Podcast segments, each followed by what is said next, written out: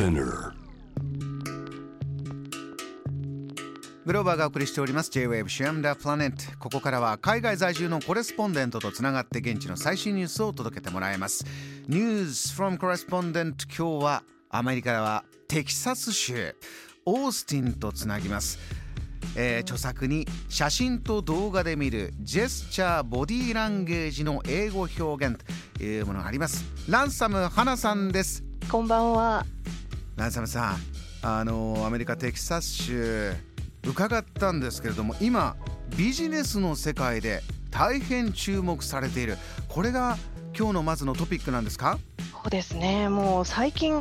あのえテスラがまず来ましたよねオースティンに。テスラの本社がオースティンに来たはい、はい、あとまあアップルとかグーグルとかもありますしね。アップルは第二本社がそちらというねテキサスにというありましたよね、まあ、最近はあのフェイスブックの親会社のメタバースもねあのオースティンのダウンタウンにあの高層ビルを建設中っていうことではい。すごい。なんかこう世界でも本当トップの企業が集まってる。日本の企業はいかがですか？そうですね。それに伴ってテキサスに移転する日系企業も増えてますね。まああのオースティンだけじゃなくてもともと日本領事館があるヒューストンですとかあとそれからあのダラス・フォートワース地域あのオースティンサンアントニオを中心に進出していると思いますね。あのー、ランサム花さんはね、最初にまず出たオースティンここに、はい、まあね、メタバースが今オースティンに最大の高層ビル建設中ということですが暮らしていてこう何年かでずっとこうどんどん変わってきたということですか？急激にですか？何かこう印象に残ってるこんなもんできたという状況ありました？そうですね。ここ5年ぐらいの間にどんどんいろいろと日系企業とかお店ができてきてますね。例えばあの紀ノ国屋書店さんとか全米で15店舗ぐらいなんですけどそのうちの4店舗約3分の1がテキサスに進出してますね。それからあとはまあ100円ショップのダイソーさんとか、あとくら寿司さんとか牛角さんとかそういったものがここ5年ぐらいですね増えてきました大きな企業が集まればそこに日本企業も集まって日本のコミュニティがあるから今おっしゃったような、まあ、本当日常のお店もどんどんオープンしてきた。そうですね。そんな日本人多くないと思うんですけどね、人口的にはね。ねえー、大体多分カリフォルニアの10分の1以下だと思います。すごく少ないんですけれども。あの他にも我々知っているような日本の企業もオフィス構えてるってなるんですか？そうですね。オースティン以外ではあのプレイノに2017年にトヨタがあのカリフォルニアのトーランスから移転してきていますね。うん。あの今おっしゃったように、はい、いわゆるじゃあサンフランシスコのジャパンタウンとか、えー、日本人向けに何かというほどの規模がないのにどんどん移転してきてる。どういう背景があるんですか？おそらくあのテキサス州にあの法人税がなくてあとはそうなんですね。そうですね、ないですね。これは大きいですね、まずね。大きいです、大きい、大きいと思います、企業にとっては特に。はい。あとは、あの住宅の価格もニューヨークとかサンフランシスコに比べればかなりお買い得で、ね、あとテキサスなど家が大きくてお値段が手頃な割に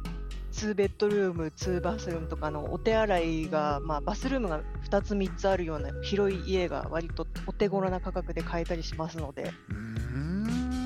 あのテキサスというとずっとこうヒューストン NASA とかねそういったものがイメージとしてありましたけれども今ポンとおっしゃったじゃあ法人税がなくって大きな企業がどんどん来るようにこれはそういうテキサスとして努力をして誘致してきたこういうことなんでしょうか？誘致してきたというか、まあ、法人税がなかったのは前からなかったんですけどね、まあ、いろいろと、まあ、サウスバイサウスウエストみたいなあ。の映像と音楽とインタラクティブの祭典みたいなそういうのもやってるので、まあ、世界的な注目は集まってはきてるかなという感じはしますけれども、はい、そういったじゃ積み重ねの中で着々と、えー、やってきたもので、えー、今どんどんどんどん目立った、まあ、目立ってきたというかランサム花さんからするといかがですか？これどんどんどんどん注目が今大きくなってきてもともとローカルで暮らしてた方はどんな気持ちで今いるんですか？そうですね、まあ、長年、オースティンと日本を行き来している身としては、まあ、日系企業に限らず、いろいろ、ね、地元に日本料理レストランとかアジア系スーパーが増えて嬉しいんですけど、でもまあ、ちょっと注目されるにつれてね、不動産価格とか固定資産税が上がって、ちょっと大都市化して、あの住みにくくなってきてるので、ちょっと複雑ですね。ちょっと、まあ、穴場みたいなこともあったんですか、感覚としては。そうですね、まあ、注目されて嬉しいんですけど、ちょっと誰にも知られてない穴場みたいなところもあったので、ちょっと残念な気持ちと、ちょっと同居してる感じです。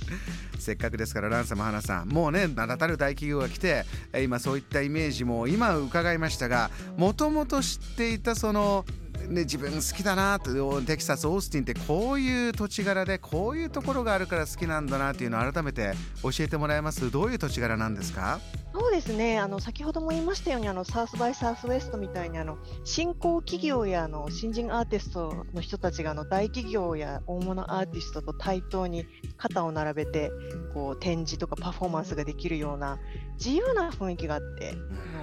小さい存在でも夢を見させてくれるっていうかまだアメリカンドリームがちょっと残ってる土地のような気がします。ご自身もそういうところで生まれてくるものってありますか？そうですね。私もそういうこう雰囲気がなければ、まあ、YouTube チャンネルとかあの始めたりとかそういう本書いたりとかそういうのも多分そういう雰囲気に囲まれてるからやりやすかったっていうのはあると思います。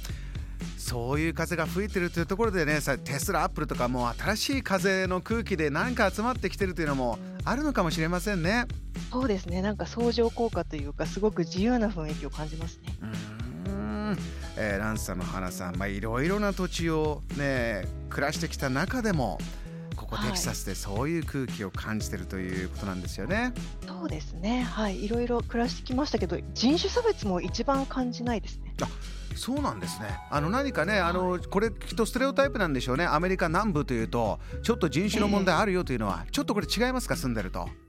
あ全然ないですね。あの、はい、いろいろイギリスとかカリフォルニアとかいろんなところで暮らしましたけど一番感じないです。うん。むしろどういったものを感じます？いやもう誰でも OK 誰でもウェルカムみたいなサザンホスピタリティっていうか誰でもウェルカムっていうような明るい雰囲気ですね。うんフレンドリーで、はい。ランサムハラさん、えー、そちら早朝から準備いただいてお話しいただきましたありがとうございました。あ、ありがとうございました。JAM The Planet